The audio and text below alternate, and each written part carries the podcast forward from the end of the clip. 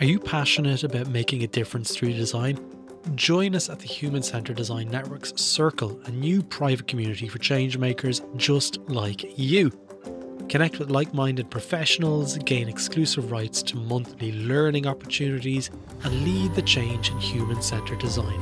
For more information, see thisishcd.com. Now, let's get back into that episode. It was hectic, but honestly, like one of the most amazing experiences. We were interns officially, but we were on paper and in actual fact treated as full fledged members of the team, which were newly formed from other business units within Australia Post. And that was really cool just to put it into action.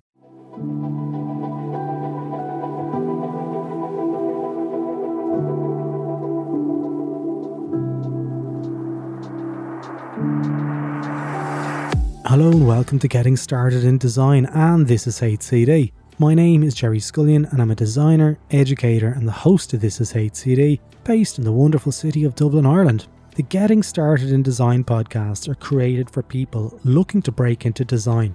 We shine a light on that transitionary period between education and employment and try and understand what that experience is like for people trying to break into our industry in my opinion, it is every designer's responsibility to be that person we wished we could have met when we were looking for our first break. Now, I caught up with Rowan Walsh, a UX designer from Port Macquarie in Australia, but now based in the Lebanon. We speak about Rowan's journey to get where he is currently, including internships at Australia Post, amongst others. Rowan is a truly awesome designer and person filled with so much potential and quality in all areas of his life, and I know you're just going to love listening to his story. Let's get straight into it. Rowan, a very warm welcome to Getting Started in Design. How are you doing? Thanks for having me. Uh, yeah, going well, thanks. And yours? I'm doing moderately okay. moderately okay these days. I'm looking forward to Christmas. Um, but we've been catching up. You know, I put a post out there on LinkedIn um, a couple of weeks ago looking for graduates of design, um, trying to explore what their experience is like getting into the field of design. And you were straight out of the blocks. I had only hit send, uh, and milliseconds later, you had responded with. Uh, I'm only joking. It was it was a couple of days later. You said you'd like to be interviewed, and I was like, absolutely. So maybe for our listeners, Rowan, um, tell us a little bit about yourself and what you studied and where you studied and where you're coming from now. Yeah, for sure. So I um I started off initially within um, product design out at um, Swinburne in Melbourne um, before moving over to industrial design uh, at RMIT, um, which was really good fun. I mean, what kind of drew me to it was seeing how design could be a reflection of a society at any given time, and in turn, there's that vice versa relationship um, started off uh, at RMIT, went on exchange to India, got to see some um, really cool wow uh, designs over there, which was super fun. Learned how to sew, um, which made um, you know mum and dad proud. Um, super fun, and then came back and realized I needed to you know develop some uh, visual communication skills and um, yeah, did a diploma in graphic design at RMIT as kind of a, a midway sabbatical before um, diving back into mm. industrial design and finishing off. Um, in the midst of that, I was also working within graphic design and um, service design as well, doing some kind of design research roles. Um, and now I'm um, based over in Lebanon, where I've been for about four months now, and working as a UX um, UI designer and freelancing and web design as well, which is uh, good fun. Fantastic. Let's take a step back. Um, people will be like trying to sort of understand your accent a little bit. Um, you grew up in New South Wales, um, is that right? In northern New South right, Wales yep. as well. Yep. So, Port Macquarie, what, what were your in the middle? Port Macquarie, uh, a great town for anyone who's looking to visit um, Australia. Port Macquarie must be on that list as well, especially if you're doing a travel from Sydney up to Byron or any of those kind of things, it's always worth the stop off. Um, but tell us a little bit about what you were like in school. Um, you know, you mentioned that you studied industrial design first. Um, what were the strengths that you had, and how did you find industrial design when you were doing your um, HSC? Is it HSC is the believing? Yeah, yep, you are correct. Um, it's a really good question because I didn't actually look at um, design at all. I think as well, coming from like mm. a a regional Australian town, like art, design, music, all Yeah. those kind of more creative fields, they're not um, outrightly disdained, but there's nothing really kind of taking you there. Um, it's either you go into sciences or Yeah. kind of humanities. Um, so Mm. in uh, year 12, I was um, weighing up between psychology um, or engineering. And design is somewhat in the middle of that. Like I always like to figure out how things worked and inspect objects and pull them apart. Um, and also just Mhm. understand how people work and um, what motivates them. So design for me is kind of smack bang in the middle there. Um, and it wasn't Mm. until you know a few years after university, after sorry, high school, that I um, started looking into design as a as a pathway. Ah, okay. So there was there was a gap there between school and university, a couple of years. Yeah, I actually went into IT first, funnily enough. Um, And uh, I, I remember in the first lecture um, in orientation, you know, the the head of the program was saying, "Half of you won't be here uh, next semester," and I was thinking, "Ha ha ha." Um, I know what I'm doing, but shock horror, I didn't. Um, and yeah, it took a little bit You of time to get to industrial design. No, didn't. I did finish the first year and then decided to change my tune. Yeah, because I'm really interested in that whole kind of segue between um, high school, as I'd say, probably globally, and university. How do people find that bridge into design school? Um, typically, what seems to happen is the students feel like they're the most artistic in their in their year, or the the best performing drawers or illustrators, and they're automatically treated like, okay, they they're the creative ones. They're they're set up to go to design school or something a little bit more kind of creative. Um, and that's not necessarily the case in this instance, which is which is good. You find your you found your way into industrial design. Um, well, it might have been taking you a couple of years, but it sounds like you, you got into the, the course that you were most happy with because you completed that one, didn't you? Yeah, yeah, for sure. Definitely, it's um, it wasn't something that was kind of traditionally that I'd Hmm. be focused to. Like, I wasn't really. Uh, I started off in product design at Swinburne um, Mm-hmm. because I I saw some really good. It's definitely um, a little bit of a stereotype. You know, you start to see like um, IDEO or like Apple or those kind of like huge product design studios um, Mhm. or just design studios and you think i want to work for them um, and then over time i started to kind of break down that notion after maybe uh, just looking inward a little bit and thinking about why i wanted to go into design and what good uh, being a, a designer from a developing country a developed country going to a developing um, and after Yeah. going to Nepal and India, I started to kind of question that route and go into more digital research kind of side of things. because I was going to ask, you know, how did that change? Because it sounds like, you know, from speaking to you in the prelude here, there was a shift that happened somewhere between years two and four in your um, industrial design career. So talk to us a little bit more about how you managed to find yourself in India um, during the industrial design um, degree.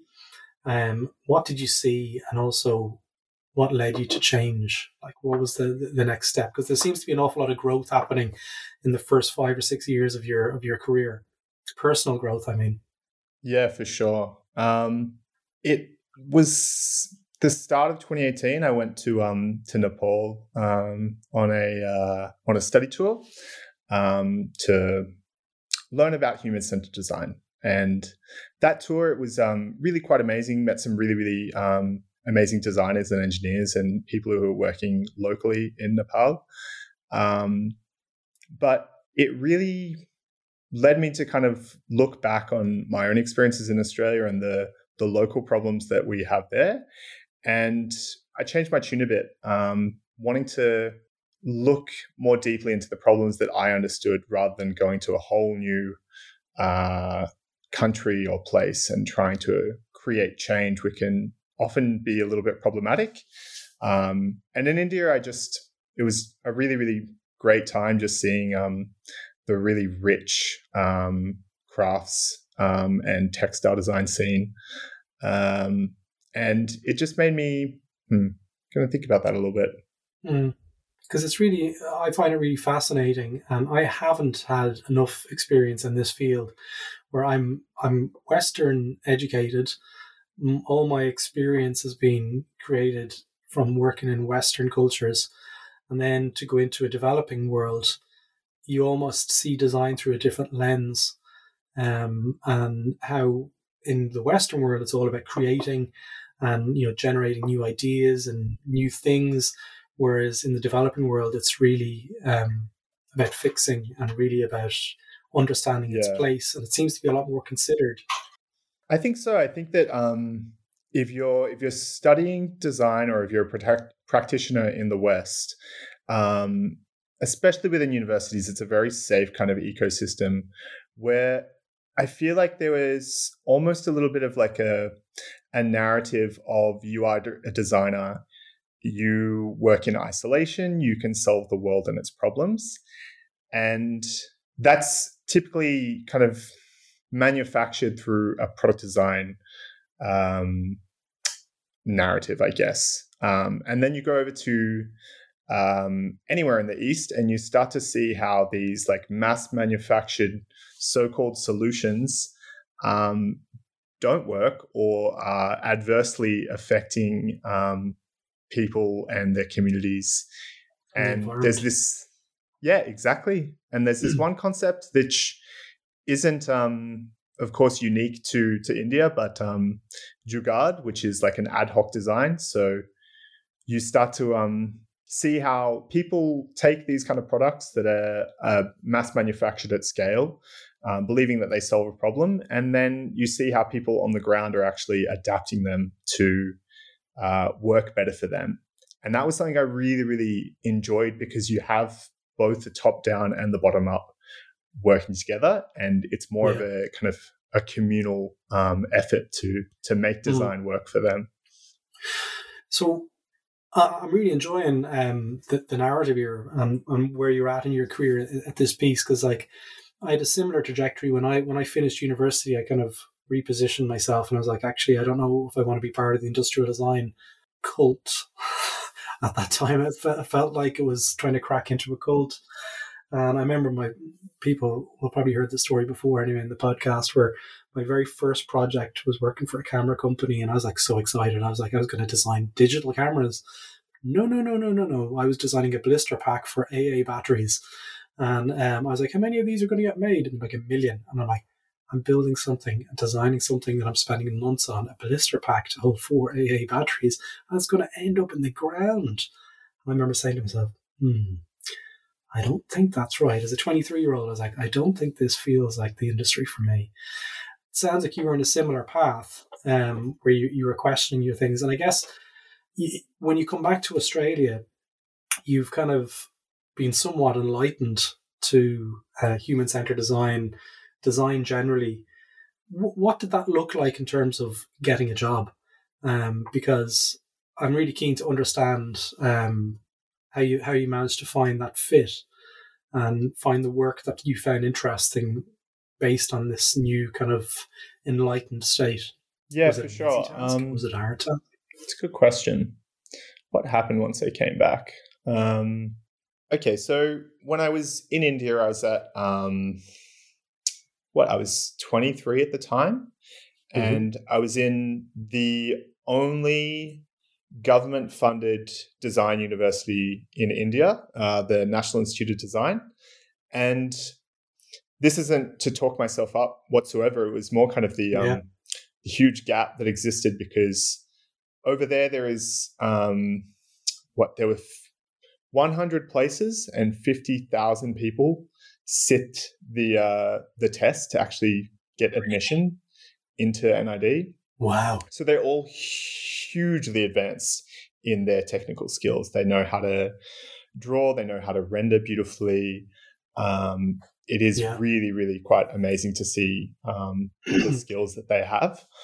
Um, and that was something that coming back to Australia, I I really felt like I didn't. I knew how to think university uh, helped me develop that, but I didn't know how to use any kind of um, of the kind of industry tools. So mostly looking at like the Adobe Suite, which is what I use for the most part now. Um, and yeah, I started to want to actually learn how to create a, a visually appealing and intuitive um, piece of information. Um, mm. And so I came back and just dived into a year long course there um, at RMIT out in um, in Brunswick in the inner north of Melbourne, and that was really good because it was a good way for me to build from the ground up. Like I think honestly, within design, it's it's so often the case that you might have it a like what you think is a great idea, but you don't have the skills to actually bring it to life. Um, mm-hmm. And that was one of kind of the the initial barriers I had with coming from a non-design background um, within high school and then getting into design within a university context. And same for yeah, just coming back and realizing I was wasn't really loving industrial design or didn't want to become a product designer. So I thought I might just mm-hmm. change my tune a little bit and go more into the graphic and um, information design space. Um, okay. So when you came back from India, you were going back into university. Is that right? That's right. Yeah. So I had another um, two years of my degree um, to finish off. Okay. But looking at your portfolio and your LinkedIn profile as well, it shows that you've been busy throughout. Okay. Um, you, you've been quite entrepreneurial. You've been taking on work and you've been working on side projects that were congruent to your studies as well. How did you manage all yeah. of that? Well, it kind of kicked off when I got back for the most part. I, I, had a few attempts at, you know, trying to find internships in the first like second, uh, first and second year of uni. Um, but just for a, a, I mean, for really with the circumstance, it just didn't end up um, eventuating into anything. Um, so I came back mm. and after having that um, diploma in graphic design under my belt, I um, was able to just go out there and you know go to like Melbourne Knowledge Week, go to Melbourne Design Week. I was really just trying to like soak up as much information as possible, and it was at um, one of those events I I met someone who needed a graphic designer, and um, I actually ended up taking a contract um, with them for just under about two months, um, putting together some nice. infographics um, and uh, a pitch deck um, which was really, really great to put it all into action. Um, that's what I think was really lacking um, in my own university experience um, was that link to industry. Um, while it is often well intended, it might not go um, according to plan, and that's as it goes. Yeah. Um, but I really just wanted to get out there and put the skills to the test. I think that's one of the the best things that, that graduates can do if they're if they're working throughout even if it's just nixers as they're called in Ireland, where little bits of work here and there, little little pockets of opportunity to apply the learnings in a business scenario. When it comes to doing your portfolio at the very end, it shows that you're hungry and it shows that you're eager to learn and it's not just looking to be handed to you on a plate because I think in design we're not um, in the space where if you if you study marketing, you'll get a marketing junior's job, or if you study accounting, you'll go in and do an intake as as a junior accountant.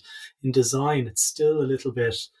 Can you have to forge your own look, and that's that's it's echoing what what I did as well. So I think um, I'm keen to understand a little bit more around the interview process when you landed your your first job. I think post um, industrial design was that with uh, Street or was that with um, the Post, Australia Post?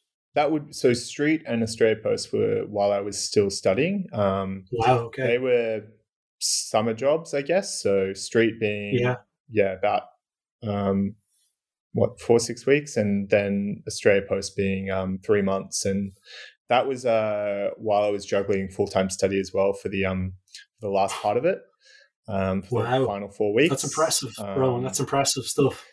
Oofed, it was hectic. Um, but honestly, yeah. like one of the the most amazing experiences being able to. Um, we were uh, we were interns officially, but we were um, on paper and um, in actual fact, like treated as full fledged members of the team, um, which were newly formed yeah. from other business units within Australia Post. Um, and that was really cool just Brilliant. to um, yeah, just put it into action. But um, first design role after that was um, actually now that I'm here in um, in Lebanon, which was uh, working as a um, UX UI designer for an agency um, here um, just outside of Beirut. Um, so yeah, I guess the the challenges of that was first coming to a complete. Obviously, like I am very well uh, attuned to the design scene and design kind of language um, within Australia, but coming to another country, I mean, it, it is definitely a, both a, a, a, pro and a con. Um, yeah. But you do kind of have to adapt as well to um, how design is communicated, um, not even just how products are visualized, but how you actually talk about design. Like if I said that I was a service designer um, and often go to the the example of um, wayfinding in a hospital or in a airport or a supermarket, a shopping center rather, um, that didn't really have the same kind of pull. Um, so mm. I went back to you know the really just like a painfully common one, which is just like, you know, going for like food delivery services. You talk through the various points that you go through and um, how the food actually gets to your doorsteps and how uh, how many hands it has to go through. The orchestration. Um, so yeah, I guess um, for me it was actually uh, it was a quite a short um, process um, mm. in getting this role. I had um, one interview with the um, the head of design here, and we just kind of talked about my past experiences and got to know each other a little bit on a personal, but also um, as designers, how we kind of worked and um, how we might be a potential fit. Um, and from that, yeah. uh, went away with a um, like a design challenge, I guess, um, which was a task to be completed in I think it was about three days. Um, so that was actually creating. Do you want to tell us what the challenge was? A, yeah, it was creating a. Um, Can you remember? A a app design um, for a fitness app um, to the likes of kind of Duolingo, where you can earn points and it's all kind of gamified. Um, so that was really cool. Nice. What did you use um, for that? I used. What did that look uh, like in uh, terms of? Fig, did I use? I used Adobe XD actually. When you say okay. what did that look like, I had to make all the um the uh, the elements and kind of adjust from previous projects, and also um, then make it um, make it work. So add all the functionalities and the um, the links between the individual screens. Um, so it was a pretty big few days, um, and then after that, I had a um, an interview with the the CEO. and that was more just kind of finalizing and, and talking about the the contract and the offer and pay and all those um, key bits. Um, yeah, since then I've exactly always a um. Can I ask you? Bit of a tricky. I'm not going to ask you about. Mm-hmm. I'm not going to ask you about the details of your, of your contract, but what tends to be one of the most problematic areas for anyone who's coming out of university is learning the language of how to negotiate. How was that experience? Um, and knowing what was reasonable to ask for. Can you remember going back to that time what that looked like? How, how did you how did you know that you weren't being duped? Um, because I know when I arrived into Australia second time, um, on my first gig, I was like, I don't know. This is this is 2006. I was like, I don't know if this is a good deal or a bad deal. I'm like, I think they look like good people. I think I'm going to sign this contract. Yes, I'm going to sign it. The pen is on the paper. I've signed it. I've signed it. Yeah, I've signed it. I've got a job. So um, it was a little bit like that. I wasn't really prepared. Um, and as it turns out, it was an okay deal. What was that experience like for you? Yeah, I guess for me too. Um, you know, coming here to a different country, it wasn't really the exact role that I had my heart set on um, in mm-hmm. terms of the task that I'd be doing, but it was still going to be something where I could be um, learning and making impact and getting to know um, the local design scene. So, yeah, um, for me, what that kind of looked like. So, was that in terms of like the actual negotiation and figuring out? yeah, that, I mean, all that stuff. You know, was there a negotiation, or was it just a, an accepted thing? Like you've got a job, you've got an offer I think I'll just take it. Like, you know, you know, was there anyone helping you during that process of how to negotiate? Um, how did you handle the whole thing? Did you be able to benchmark yeah. against other things like that? Trying to figure out that side of things was a little bit complex. Um, luckily enough, I have my um my partner um who has worked here and um comes from a business background himself. Um, so that was mm really quite good to have um, that local kind of experience to to help kind of lead Benchmark. me into the yeah into the like the negotiations and talk about what would be a reasonable offer. Also like knowing some designers here who have worked for varying companies they um, they told me what the kind of range was to expect. Um, so i did go in with um, a range of what i was after um, mm-hmm. And they met me about midway for that. Um, and I personally felt it was a little bit of like what I offered was the lower end of things because I know the situation here um, mm-hmm. where, you know, people, uh, 70 80% of the, of the population is living in poverty. I was really just trying to meet my like living costs, which is, yeah. which is quite minor. Um, yeah.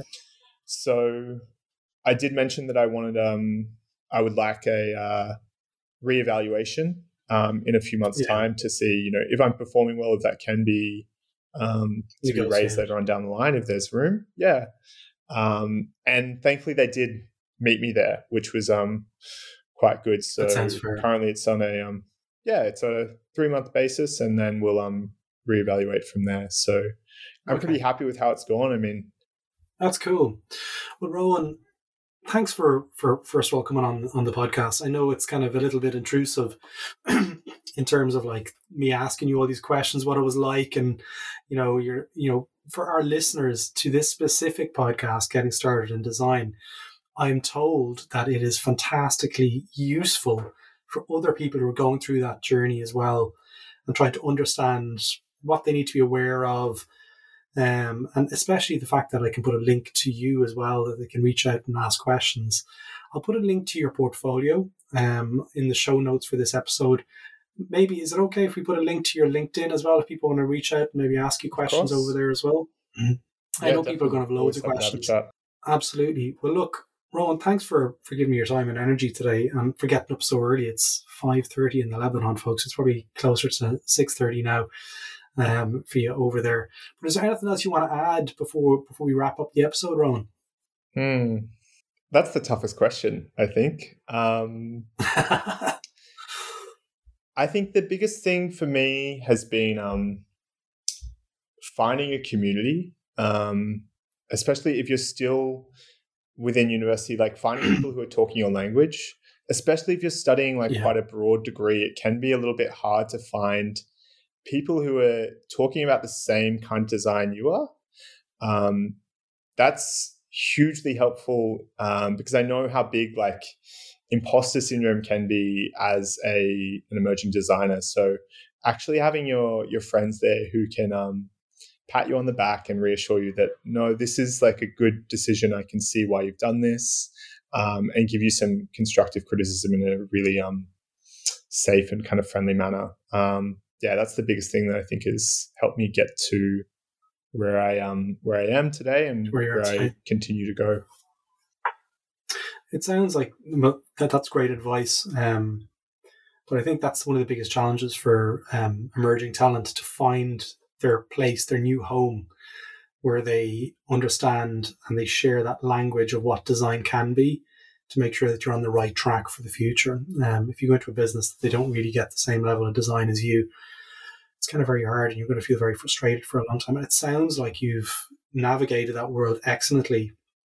Excellently. There's another word for you folks. I don't know if it's in that. Um, but, you know, absolutely kudos to you. Um, keep us posted on how you're getting on. If you ever want to come back on to getting started in design and share anything else, Rowan, you're more than welcome to come back. I, I've really enjoyed speaking with you. Likewise. Thanks for having me on, Gerry. So there you have it. That's all for this episode. If you like this episode, feel free to visit thisishcd.com where you can access our back catalogue of over 100 episodes with episodes related to service design, product management, design research, and much, much more. Now, if you're interested in design and innovation training, feel free to check out our business, thisisdoing.com, where you can join online classrooms and learn from the world's best design and innovation leaders. Join the This Is HCD newsletter where you'll receive updates from the network. And also, if you're interested, apply to join the Slack community on thisishcd.com. Stay safe, and until next time, take care.